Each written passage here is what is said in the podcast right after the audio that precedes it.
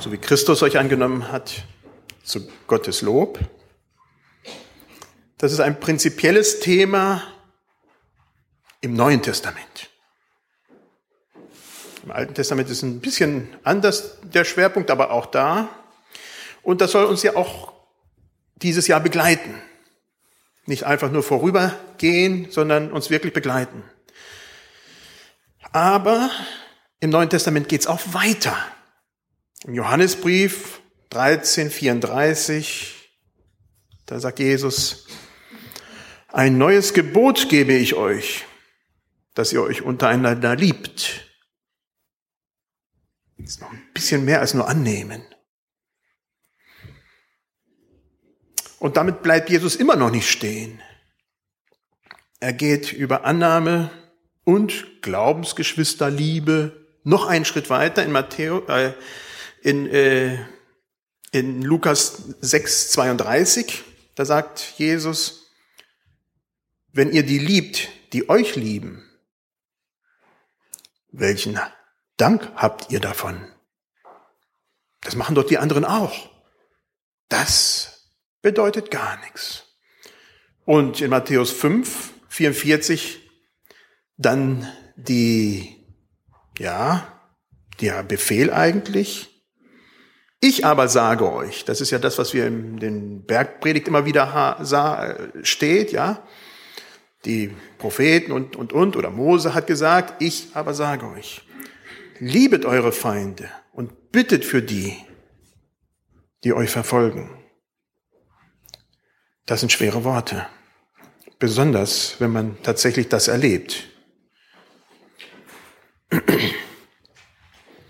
Annahme, Nächstenliebe.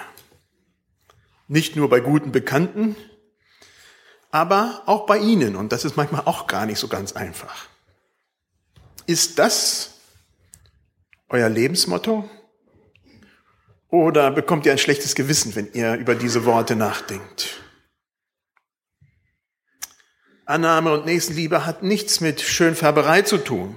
Es schaut von sich weg, ganz und gar auf den anderen. Er sucht des anderen Besten. Was ist gut für die andere Person? Es sucht ganz praktisch, wie man dem anderen tatsächlich dienen kann. Und das kann sehr, sehr unterschiedlich aussehen. Das kann mal ein ermutigendes Wort sein, es kann eine Ermahnung zur rechten Zeit und auch zur rechten Art und Weise sein. Und dabei geht es gar nicht um meine persönlichen Befindlichkeiten, wie ich mich dabei fühle, sondern es geht um den anderen, dass der im Vordergrund steht und dass dem geholfen wird. Dass die andere Person in ihrem Leben weiterkommt. Nehmt einander an. Zwei Begegnungen, die mich stark geprägt haben, und sowas vergisst man dann auch nicht ganz schnell, waren, als wir im afrikanischen Busch waren, Britta und ich, weit weg von aller Zivilisation. Essen wurde vorbereitet. Und das gab diese großen Tontöpfe, äh, die wurden dann auf dem Feuer gestellt und dann wurde da gekocht und das ist richtig was Massives, ja. Also äh, da, da, da waren viele, viele Leute zusammen gekommen, um das Wochenende mit uns zu verbringen. Und die eine Köchin war da am Gange und dann brach dieser eine Topf. Das kann man mit deutschen Gedanken gar nicht sich vorstellen. Wir würden sagen, so what?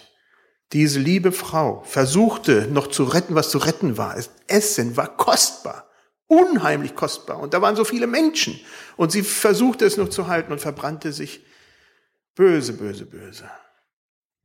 Und dann wurde sie zu mir gebracht.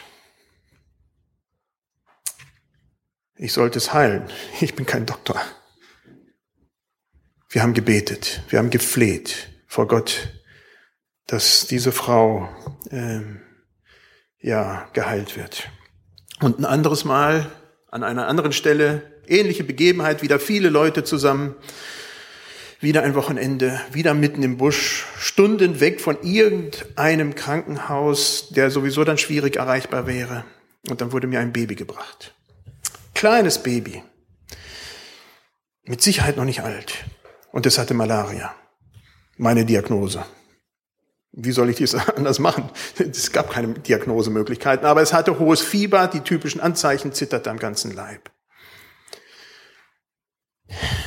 Ich sollte für das Baby beten. Ich habe das Baby genommen und ich habe Gott angefleht, in der Situation das zu tun, was er vielleicht normalerweise in meinem Leben nicht tut, zu antworten. So oft, ja, beten wir um banale Dinge, aber da geht es um Leben und Tod. Und äh, mir hat's schier das Herz gebrochen.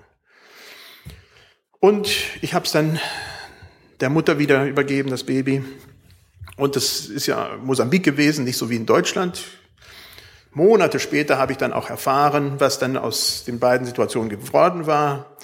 Äh, die Frau, die hatte Verbrennungen, aber die halten sehr gut ab, was überhaupt nicht erwartet war in der Situation und hatten sich nicht entzündet. Ein ganz, ganz, ganz großes Geschenk.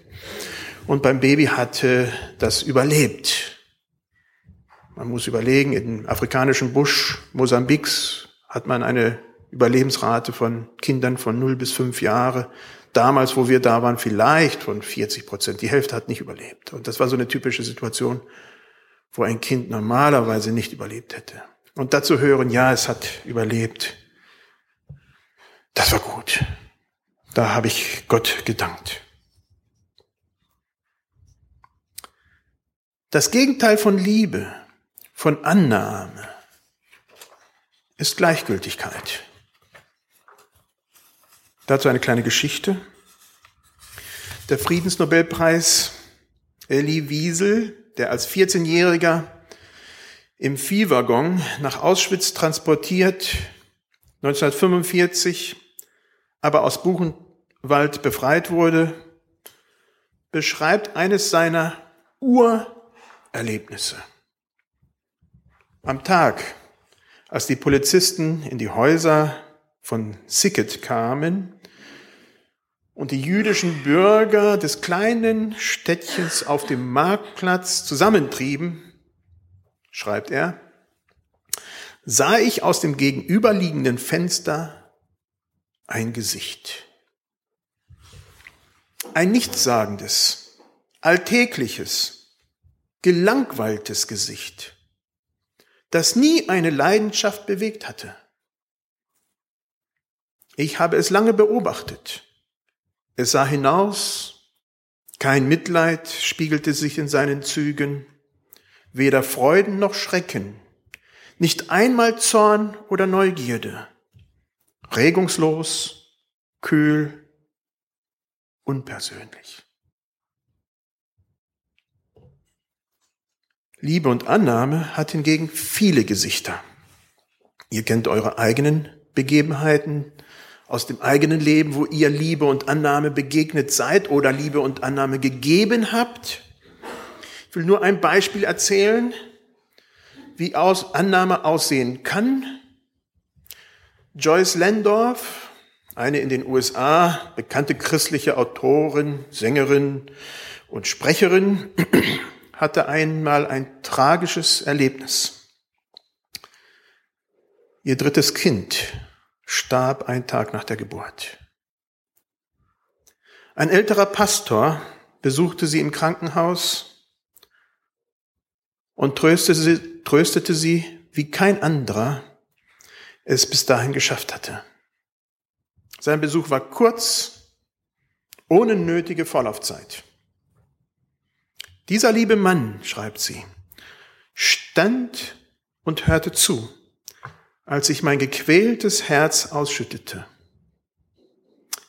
Er gab keine Ratschläge, keinen Vortrag, keine Worte, obwohl er mehr als fähig dazu gewesen wäre. Er hörte einfach zu. Er schaute mir direkt in die Augen, als ich ihm erzählte, wie schlecht es mir ging Als ich alles erzählt hatte, was ich unbedingt loswerden musste, hat er dieses Gebet gesprochen. O Herr, du bist hier und du hast alles gehört, was Joyce gesagt hat. Du weißt, wie du ihr verletztes Herz heilen kannst. Heile sie schnell. Herr, und verbinde ihre Wunden. Wir brauchen sie.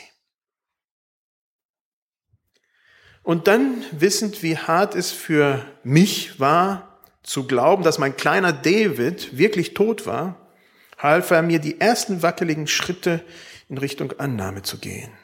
Und lieber Herr, betete er weiter, kümmere dich für Joyce liebevoll um dieses Baby. Nicht viel, würde man sagen. Und doch hat das alles bei dieser Joyce bewegt. Jesus war leidenschaftlich. Menschen waren ihm nie egal. Er wurde ergriffen vom Leid anderer Menschen, von ihren Krankheiten, von ihren inneren Qualen. Jesus, der einfach zuschaut, was mit den Menschen geschieht und dem egal ist, was dabei rauskommt, das kann ich mir nicht vorstellen.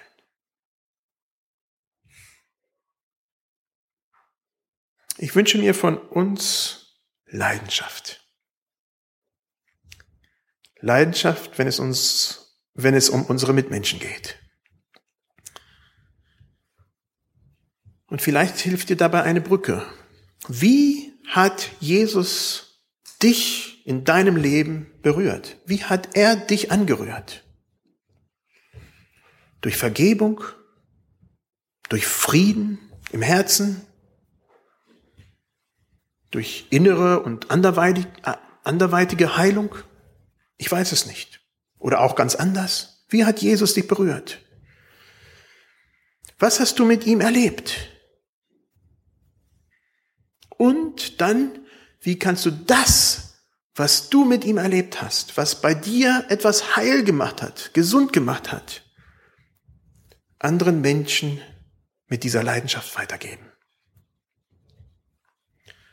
Was brauchen deine Mitmenschen? Wie kannst du sie ermutigen? Wie kannst du sie weiterbringen? Im Glauben wie auch im ganz normalen Leben. Mal mag es tatsächlich eine ganz kurze Begebenheit sein, wie dieser Pastor am Bett der Joyce. Mal mag es eine gemeinsame Mahlzeit sein. Mal kostet mir die Begegnung mit den anderen Überwindung, Zeit und manchmal auch Geld. Das ist okay.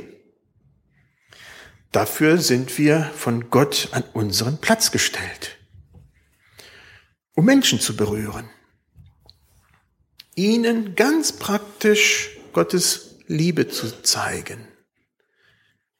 Jesus für die anderen in eurer Umgebung erlebbar anfassbar zu machen, indem du sie als Nachfolger Jesus mit deinen Handeln, mit deinen Händen berührst, wie er dich berührt hat.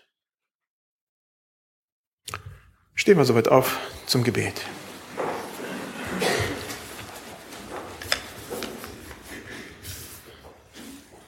Herr, ich danke dir, dass du uns berührt hast, dass du uns nicht alleine gelassen hast. Welch ein Geschenk. Dass du uns tatsächlich zu deinem Volk zählst.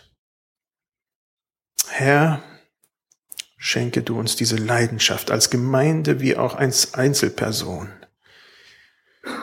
die du so für die anderen Menschen hast, die noch nicht zu deinem Volk gehören und auch zu unseren eigenen Leuten. Amen.